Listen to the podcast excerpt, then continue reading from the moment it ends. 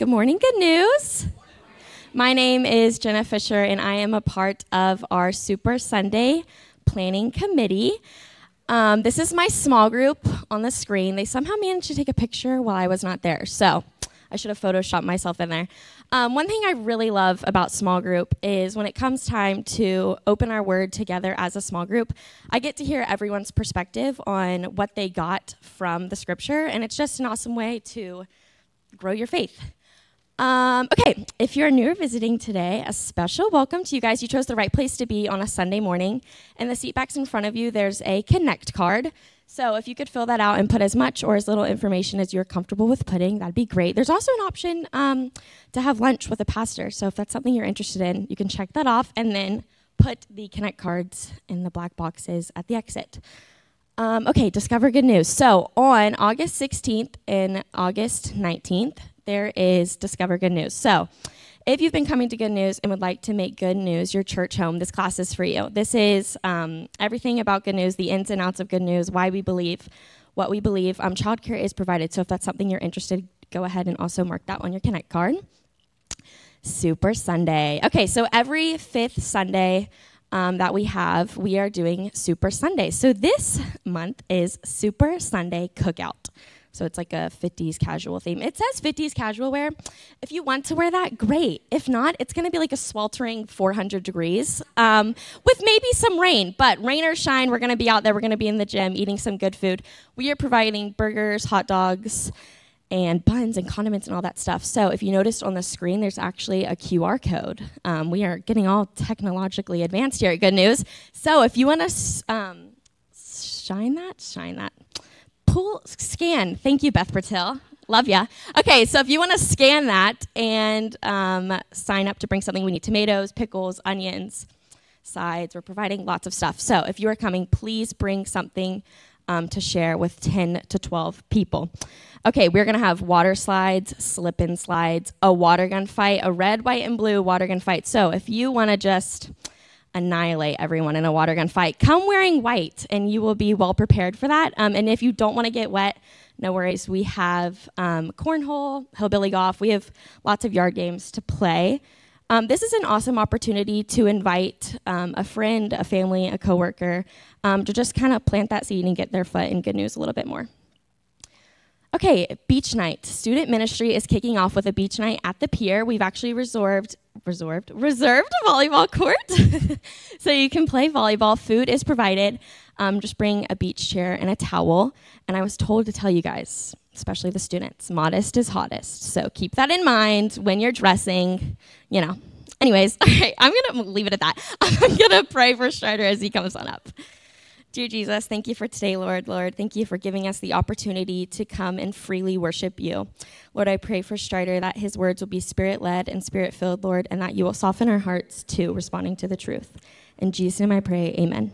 Amen. Thanks, JB. Modest. Modest is hottest. I learned that. I laughed really hard when she said that at the 9 a.m. I'd never heard that before. Uh, how are we doing? Normally, I drink decaf in the mornings, but in the mornings that I preach, I drink caffeine. So I don't know if it's the Holy Spirit or the caffeine talking, but I'm ready to go, and I hope you are too, because I. I need, I, am going to ask you for, for something. I'm going to ask you for interaction. No, this is not a trick. Yes, this is real. I promise you, we're going to do some stuff. I'm going to ask you some questions, and I'm actually looking for responses. There are rewards, there are treats for those of you brave enough to participate with me. You don't have to come up here, you can stay in your seats, but we are going somewhere this morning. Uh, if you have a Bible, open it up to uh, 2 Timothy chapter 2.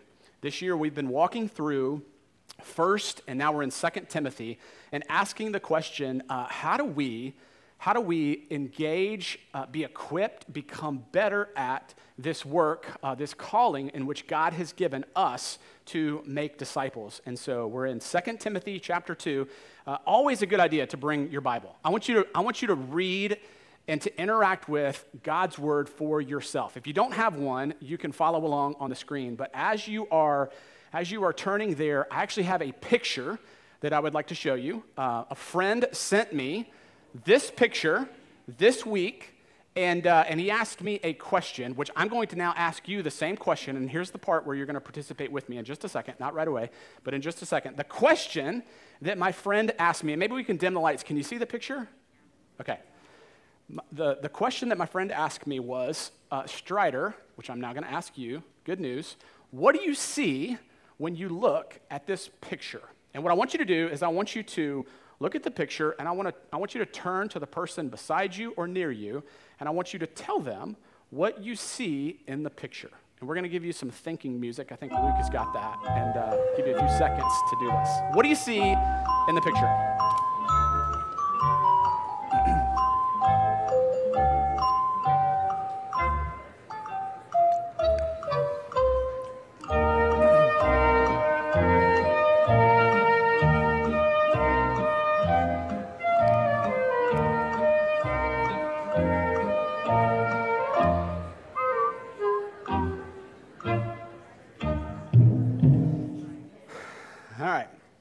If you can bring those house lights back up for me. I need a few, you don't have to, you can stay where you are, but I need a few brave volunteers to raise their hand and tell me either what you saw or what you heard someone tell you that they saw in the picture. We're going to Felicia in the back.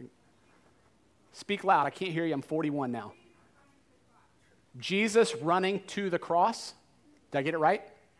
Yes. Okay, Logan. Uh, catch this. Don't. Bl- this is our new student ministry. This is your moment, Logan. I did not realize. I did not realize. Man, did I? And I'm going to do this to you. This is our new student ministry director. I'm going to throw you a Reese's cup. It's probably going to be my fault if you don't catch it because I. The first service was they were just all over the place. But your job is to catch this and then pass it back to Felicia. Don't blow it. Here you go. Oh! You want another, you want another try? Here, you want another try? Here we go. Okay. Smart man gosh, now forever we have a story to tell about Strider. Remember when you, anyways, okay. Jesus running to the cross. That's what you said, right? What you saw? Okay. Uh, somebody else. Aiden Plumley. Jesus leaving the 99 to find the one. Here's your opportunity in front of everybody. Good catch. Happy 18th birthday, by the way. Okay, uh, I think that's PG2, Peyton Greco back there. What do you, what do you see? You're going to have to be super, you're going to have to yell it, Peyton. A lost sheep. Okay, Bug, here we go. Coming to you. Yeah! All right, how about this side of the room? I've got lots of participation. Steve, what do you see? Wow. You see, when you look at that picture, you see yourself. I love that answer. Okay coming to you. That's a short armed it. I short armed it. And a bounce! Woo! Planned it just like we planned it and practice it. Wow, I love that. You would think that throwing Reese's into the audience would be a super simple thing, but actually it's really, really difficult.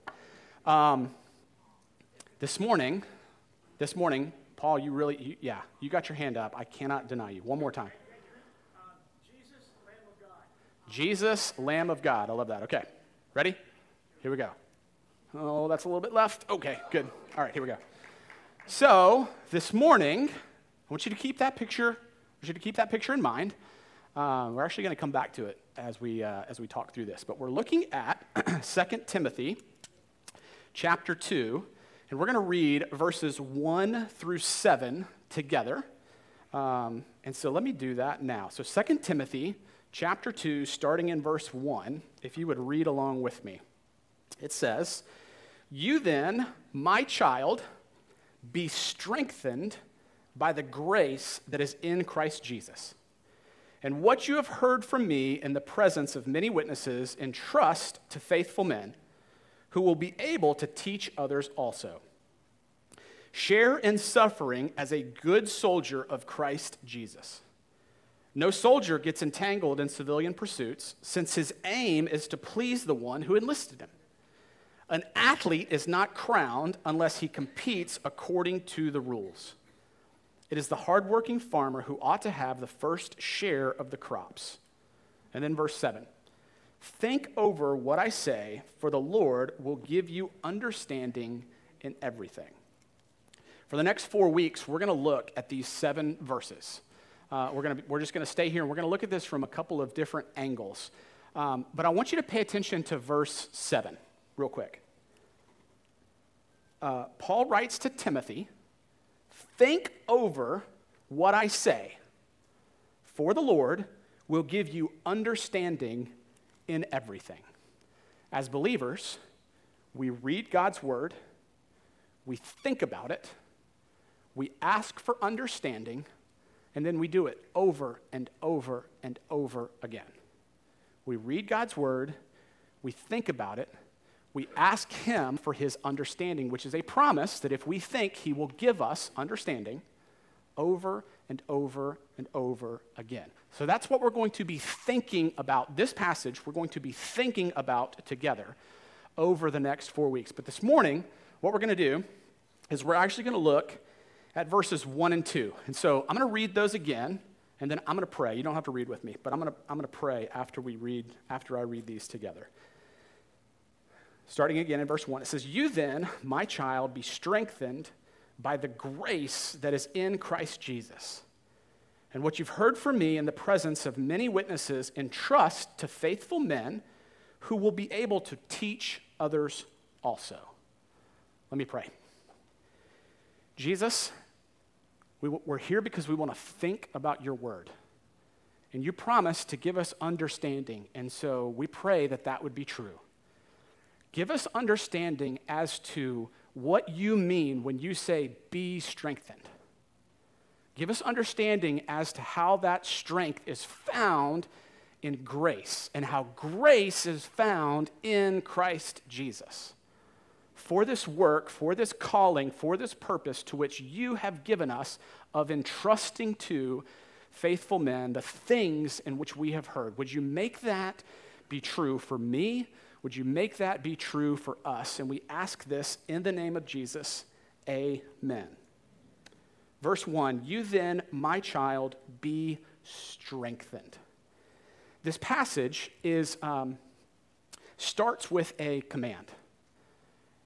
And Paul tells Timothy, calls him my child, because Paul has invited Timothy into the ministry. And it's a, it's a little bit unclear as to what role Paul played in Timothy's salvation, as in, as in not himself, but in preaching the gospel, because he, he talks about his grandmother, and he talks about Timothy's mother who have passed on their faith to him. But Paul seems to be somewhere in the mix of this, and he's definitely included him in the work of planting churches and making disciples around the world. And so he writes, Timothy, my child, be strengthened.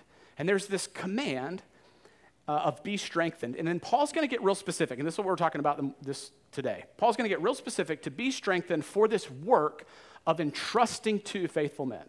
And then for the rest of the passage, he goes on and says, This work is like that of a soldier, that of an athlete, and that of a farmer.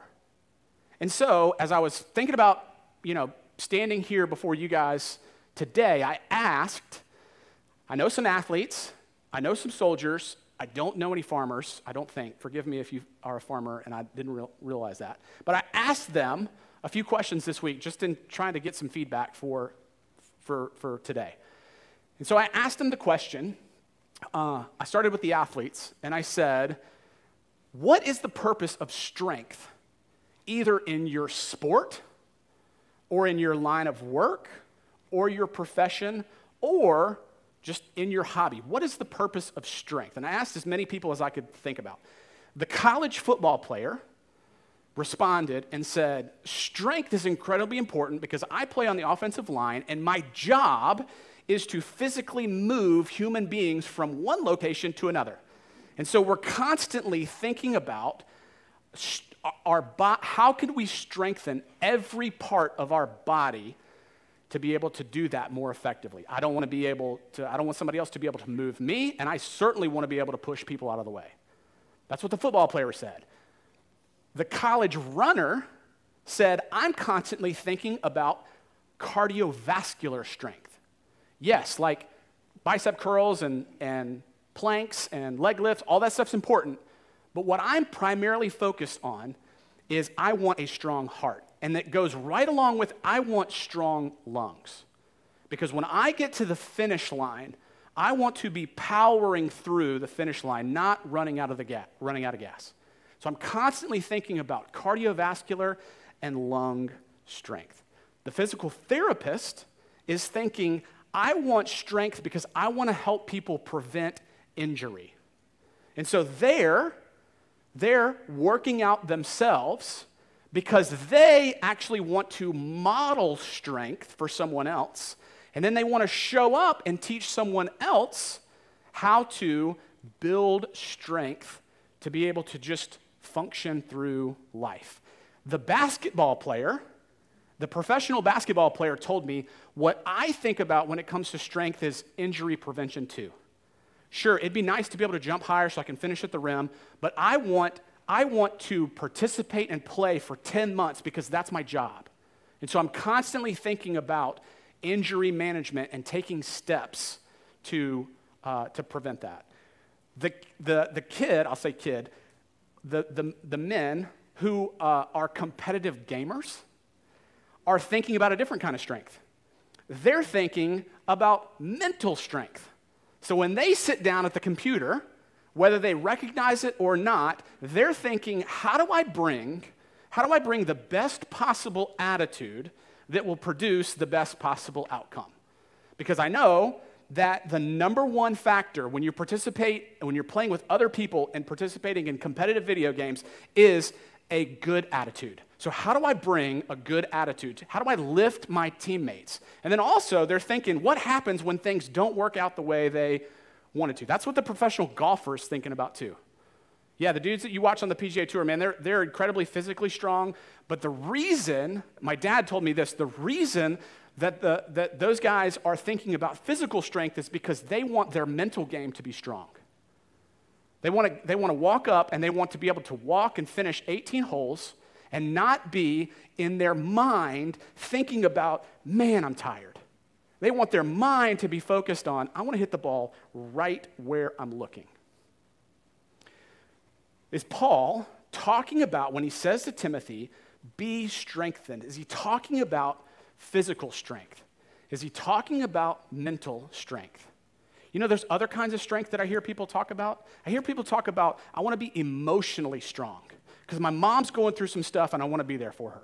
My husband's going through some stuff and I need to be there for him. And so I, I don't know how to muster this. I don't know where the strength is going to come from, but I need strength to be able to give that away.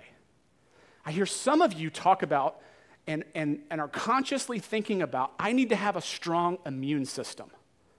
And so you make decisions about when you go to bed and when you wake up in the morning and what you put in your body and what you don't put in your body because you are constantly thinking about your immunity.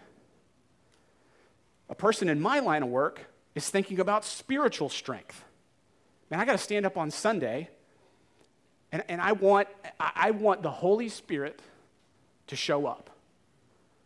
And I want to be, I want to be, I want to go first.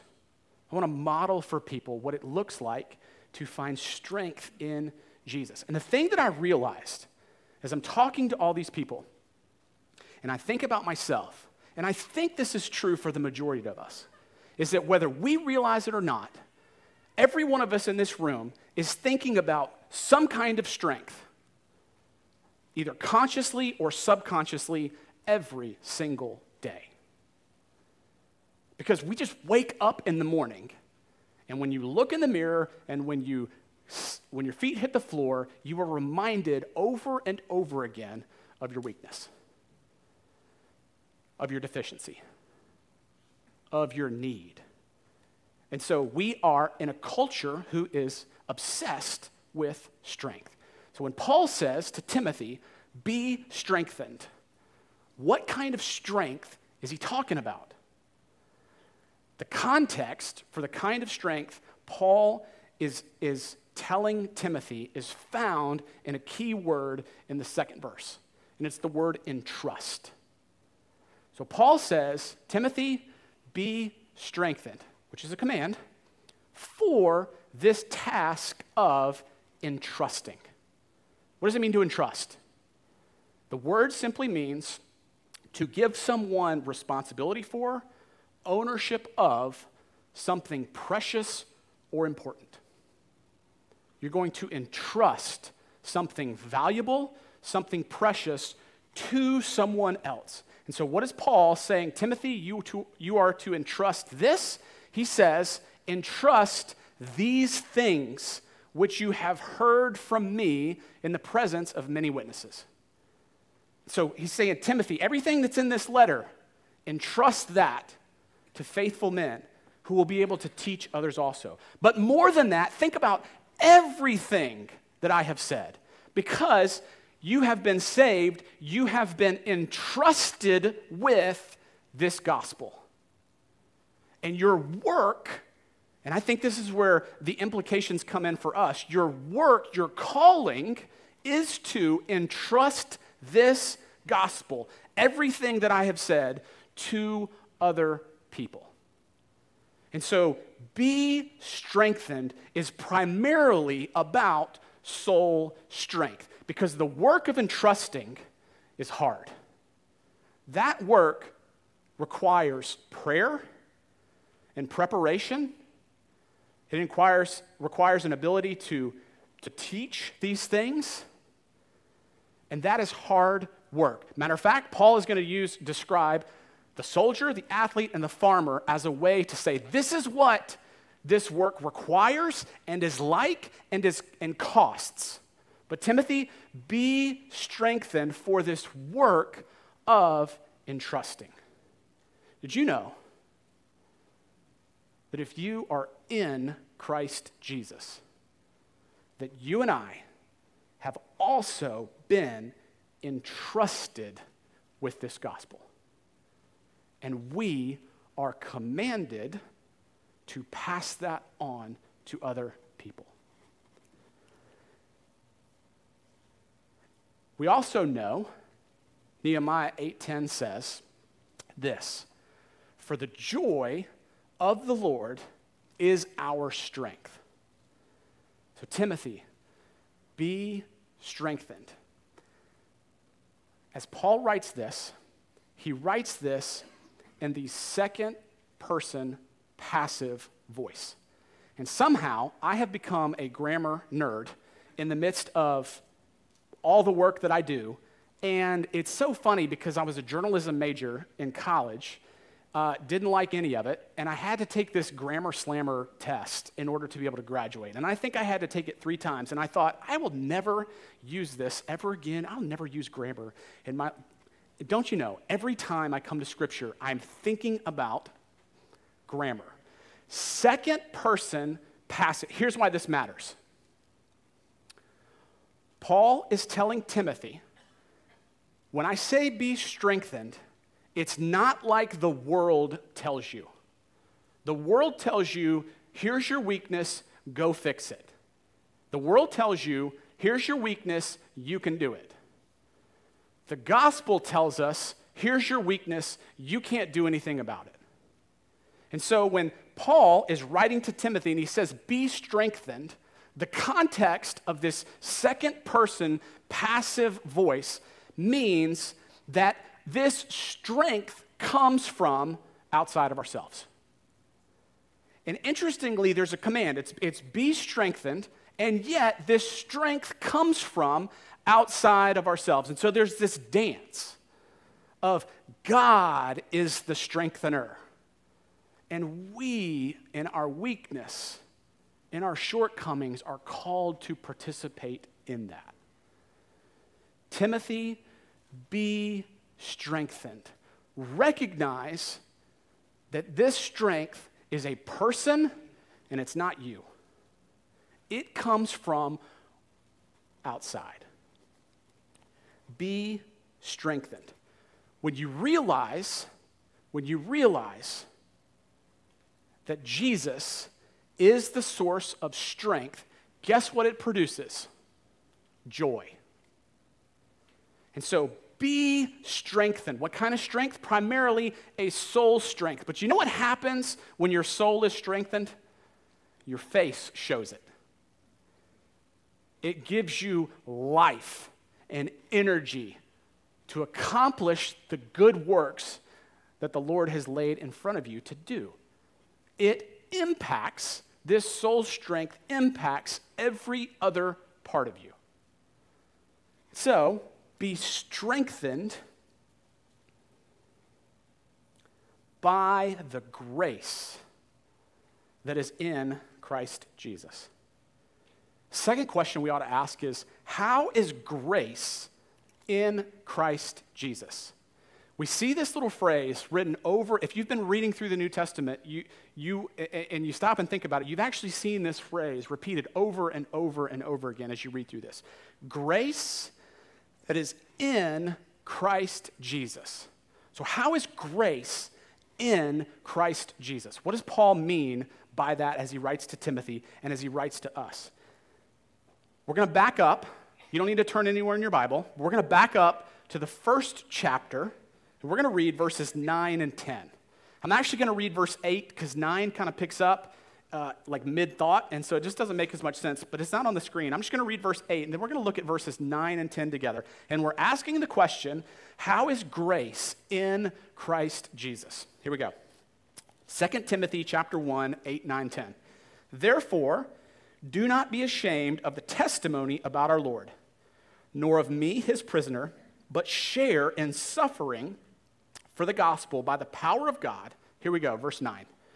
Who saved us and called us to a holy calling, not because of our works, but because of his own purpose and grace. Not because of our works, but because of his own purpose and grace that the word grace literally means undeserved favor. Matter of fact, you can take it one step further and you can say that grace is ill deserved favor.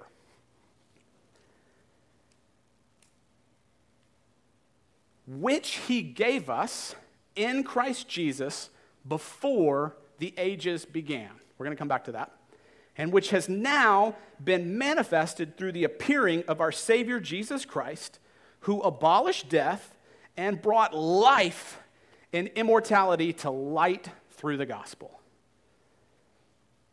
who saved us and called us to a holy calling, not because of our works, meaning you have nothing to do with your salvation and your calling. You have been called, and that is a holy calling and that is simply by a, a means and a work of grace. Undeserved, ill deserved favor. And when did that happen? Y'all don't, don't miss this. Who saved us and called us to a holy calling, not because of our works, but because of his own purpose and grace. Now, here's the crazy part. Pay attention to this which he gave us. Here's the phrase again grace, which he gave us in Christ Jesus. And when, when did he give us this grace? When did he give us this calling? This is nuts. Before the ages began. Translation Before anything was created, God put a plan in place to save us and to call us to a holy calling, and that is a work of grace. Because God understood that His people would not have the ability, would not have in and of themselves to save themselves and to make themselves holy.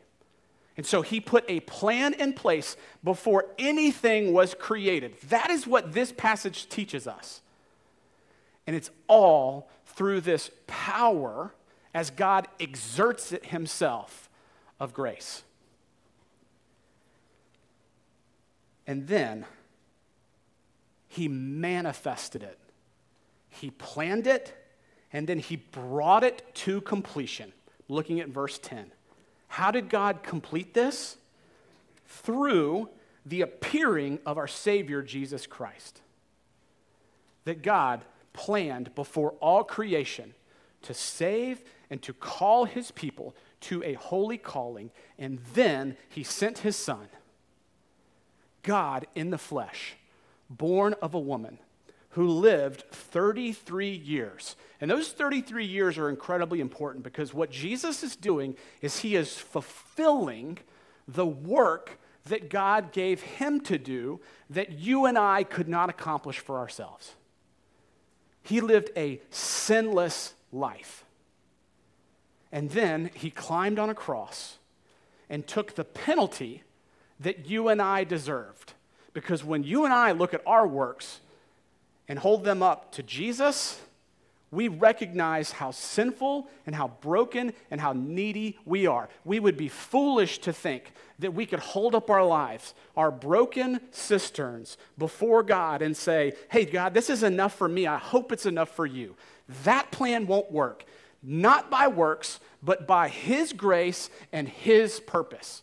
So Jesus climbs on the cross and becomes, as Second Corinthians describes it, literally becomes sin and dies in the place in that you and I deserve. That he becomes sin. And when that happens, coming back to verse 10, death is abolished. Sin is abolished. Jesus makes a way for his people who cannot work themselves, earn themselves into this saving and this calling. He makes it possible. And that happens through the appearing of Jesus Christ. That's what it means that grace is in Christ Jesus. That everything that Jesus is, and everything that Jesus did, and everything that Jesus does, that's what we think of when we think about being strengthened by the grace that is in Christ Jesus. Here's my question before the house this morning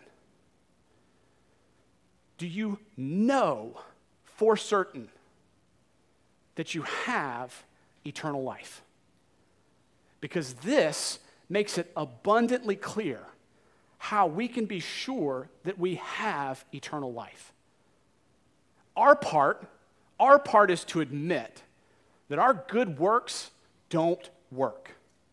And y'all, to be honest, this takes strength, but it ain't your strength, it's an outside source of strength. It takes strength to admit I'm broken, I'm weak. Everything in the world wants to tell you, don't do it.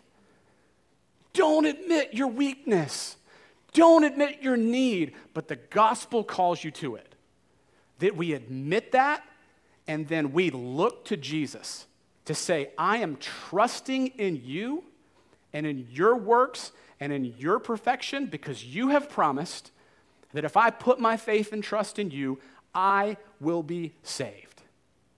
And then, because there's an outside source of strength, we commit to following Jesus. But we can't even do that on our own either. We need His strength to follow Him. Have you done that?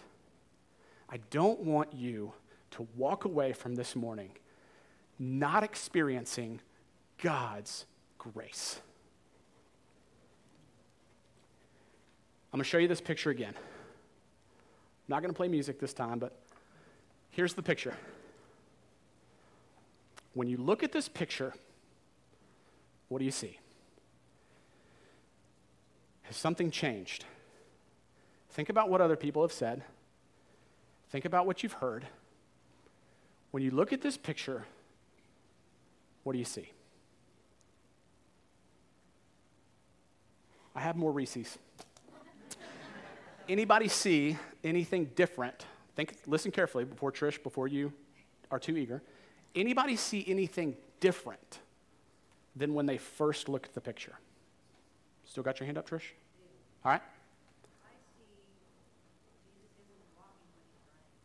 I see Jesus isn't walking, but he is running. Amen. Find the lost. Can you catch? We're going to find out. Oh, Heidi Clay, help. Good catch, Heidi Clay. Matt, that we are not able to help ourselves. Short armed it. Georgina. That he will never forsake us. Oh, short armed that one too. Good catch, though. Trevor, last one.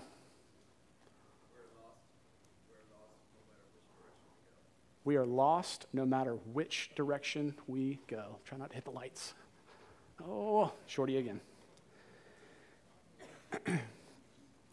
next question we got to ask from our text is how does how does this grace that is in Christ Jesus how does it strengthen? And here's what I learned this week. And then I'm I, th- I knew it, but I'm, I'm learning it, I'm applying it. When I think about when I think about grace, my immediately my immediate thought is it is undeserved favor, which it is. But is grace simply a characteristic of God? That God, when He looks at us, that He's nice, that He's forgiving, that He is filled with grace, which He absolutely is. But is that all grace is? And what I've come to realize is that grace is not only pardon, but it is a power.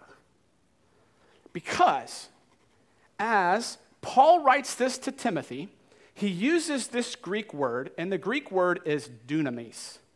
So when he says, be strengthened, he is literally saying in dunamis, endowed with power.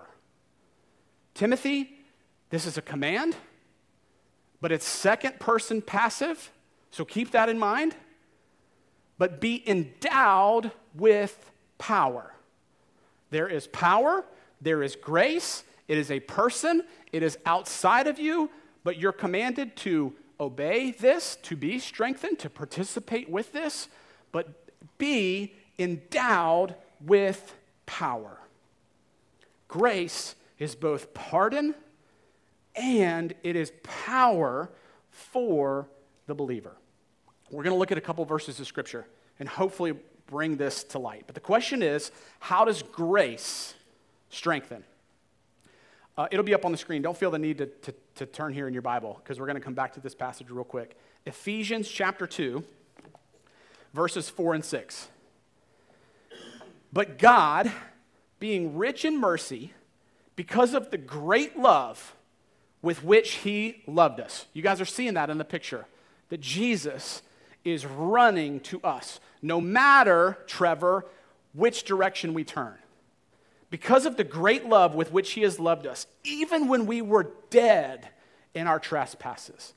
You know, the Bible describes sinful people not as bad people that need to be made good. You know, he des- it describes it as dead people. That we were dead in our trespasses, comma, made alive together with Christ. That what dead people need is to be made alive by the grace exerted by God. And then Paul, when you look at this in the Greek, it's like there's parentheses. Like it's, it's, it's like Paul said, hey, I just I want to throw this in here. Like if you didn't read this next little phrase, the sentence or the phrase before it would connect to the sentence after it. But Paul says, by grace you have been saved. By grace. How does grace strengthen us? By grace you have been saved, and raised us up with him and seated us with him in the heavenly places in Christ Jesus. By grace you have been saved.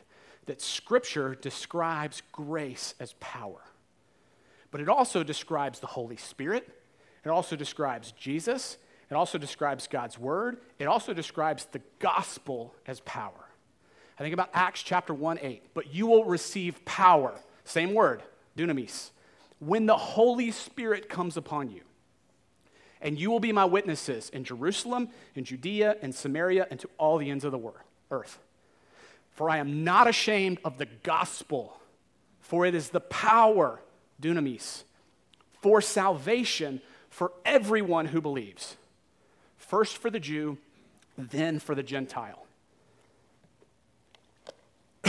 Excuse me. Let's look at um, 2 Corinthians 9 8. Ephesians tells us we are saved by grace.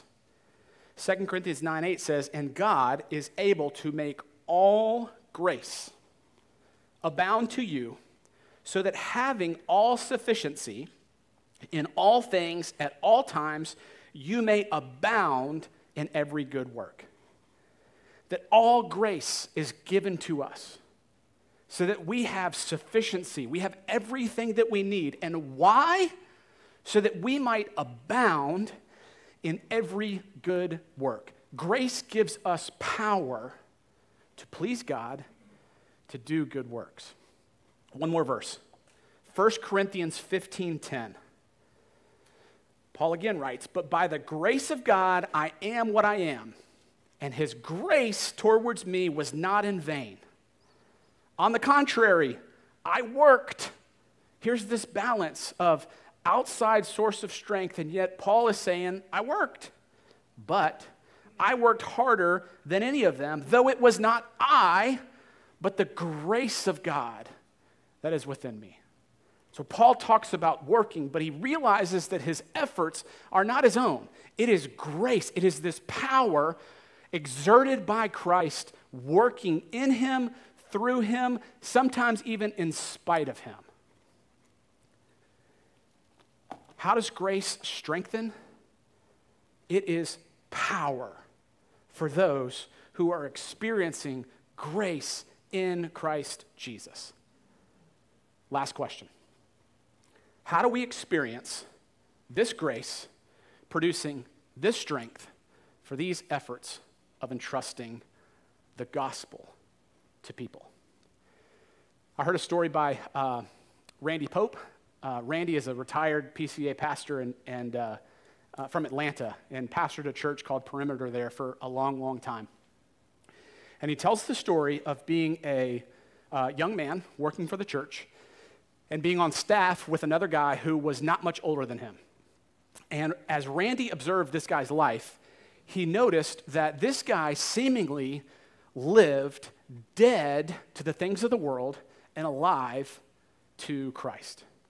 And so Randy decided, I'm going to go to this guy and just, I'm just going to ask him his, his secret. Would you tell me, would you tell me how you live, how, how you do this?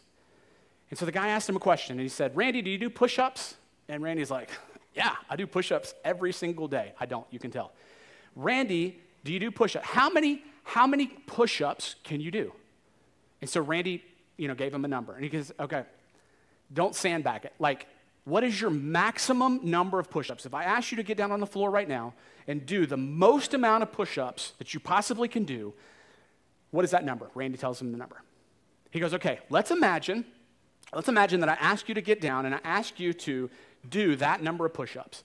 And when you get to your last one, you are pressing and straining and shaking, and you do it. And then I lean down and I whisper in your ear, Randy, I'll give you a million dollars if you can do one more push up. You think you'd try it? And Randy said, Of course I would try it. He said, What do you think will happen? He said, Well, probably adrenaline kicks in at that point, and I'd go down, and somehow I would find the strength to do that push up because it's for a million dollars. And so the guy goes, Let's imagine just for a second that I actually have a million dollars, and that's, and that's true, and you do that push up. And then I bend down again and I whisper in your ear, I'll give you $5 million if you can do one more push up. You think you'd try it, Randy? And Randy goes, Absolutely, I would try that. So the guy goes, What do you think would happen if you tried that push up? He said, Randy, I'll tell you what would happen. By the time your arms bent, your chest would just give out and you would hit the ground.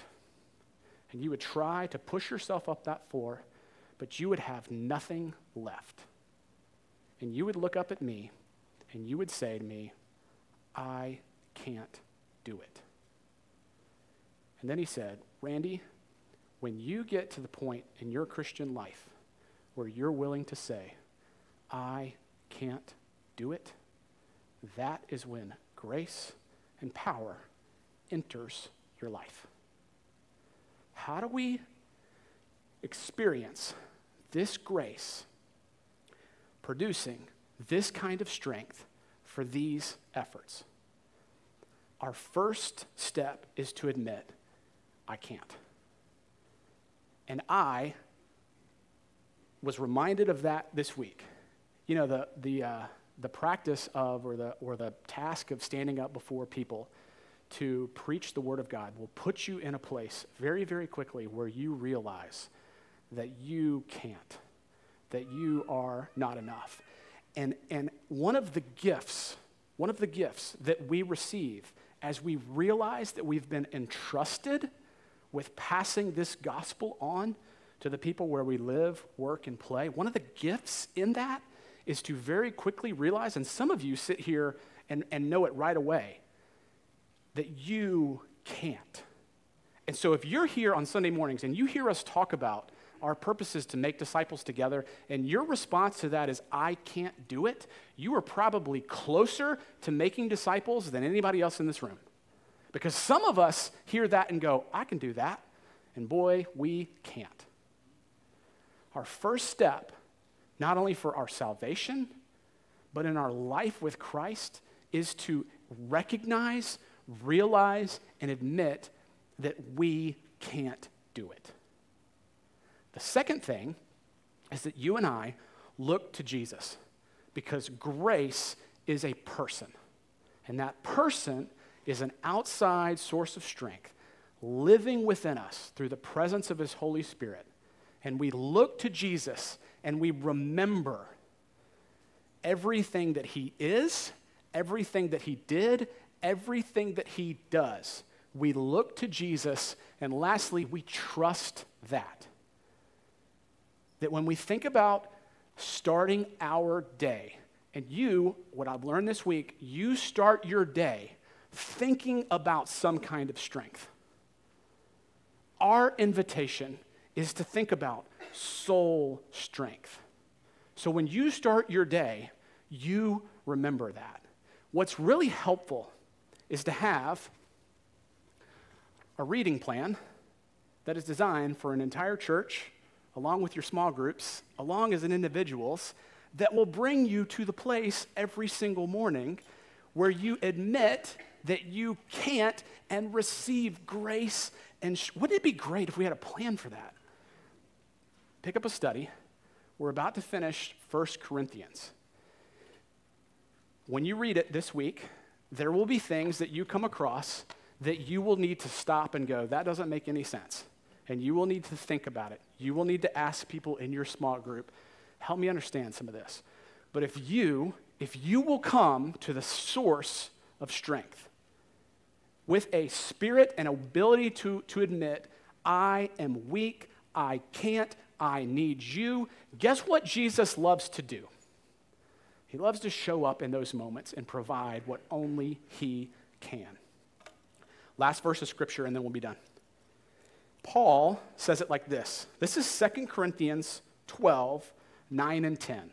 Here's my plan. Here's my plan for the week, and I want to invite you to do the same. My plan for the week is to wake up in the mornings and to read these two verses of scripture as I start my day thinking about grace and strength. Paul writes, verse 9, but he said to me, My grace is sufficient for you, for my power, dunamis, is made perfect in weakness.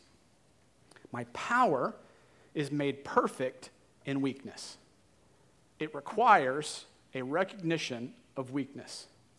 Therefore, I will boast all the more gladly of my weaknesses, so that the power, dunamis, of Christ may rest upon me. For the sake of Christ, then, I am content with weaknesses, insults, hardships, persecutions, and calamities. For when I am weak, then I am strong. The believer runs to the world and does not scream, I am strong. The believer runs to the world and says, I am weak, but I have experienced grace like I've never known before. One more time. When you look at this picture, I'm not going to ask you to respond this time. When you look at this picture, what do you see? When I responded to my friend's question, I, I wrote, I see Jesus running to one of his lost sheep.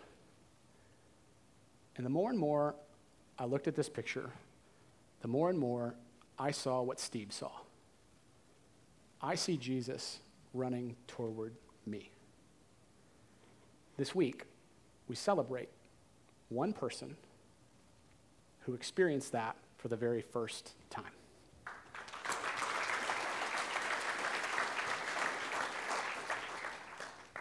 What do you see when you look at that picture?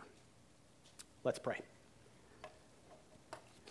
Jesus, Lord, we are weak, we are needy.